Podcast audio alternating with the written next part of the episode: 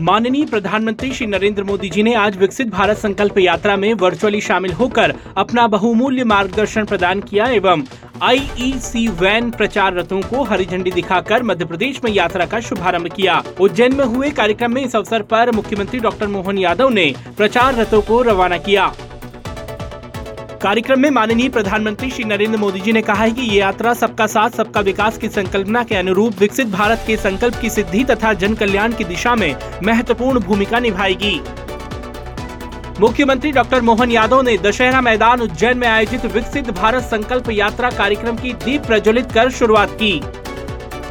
मुख्यमंत्री डॉक्टर मोहन यादव ने कहा है कि यशस्वी प्रधानमंत्री श्री नरेंद्र मोदी जी के नेतृत्व में भारत ने दुनिया में अपनी अलग पहचान स्थापित की है। प्रधानमंत्री जी ने विकास के प्रति जो दृष्टिकोण दिया है, उससे विकसित और समृद्ध भारत का निर्माण हो रहा है। विकसित भारत संकल्प यात्रा भी विकास की इसी गति को बढ़ाने का एक और सशक्त कदम है। नए लाभार्थियों को योजना का लाभ मिले और प्रत्येक वर्ग के जीवन में खुशहाली आए, यही प्रयास है। मुख्यमंत्री डॉक्टर मोहन यादव का उज्जैन में आयोजित रोड शो के दौरान नागरिकों ने उत्साह के साथ पुष्प वर्षा कर आत्मीय स्वागत किया। मुख्यमंत्री जी ने भी सभी का अभिवादन स्वीकार किया।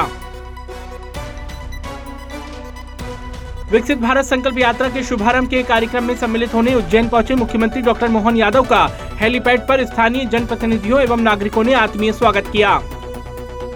मुख्यमंत्री डॉक्टर मोहन यादव ने आज विजय दिवस के अवसर पर भोपाल के शौर स्मारक स्थित शौर स्तंभ पर पुष्प चक्र अर्पित करते हुए अमर शहीदों को नमन किया एवं उनके शौर्य, अदम्य साहस और बलिदान का स्मरण किया।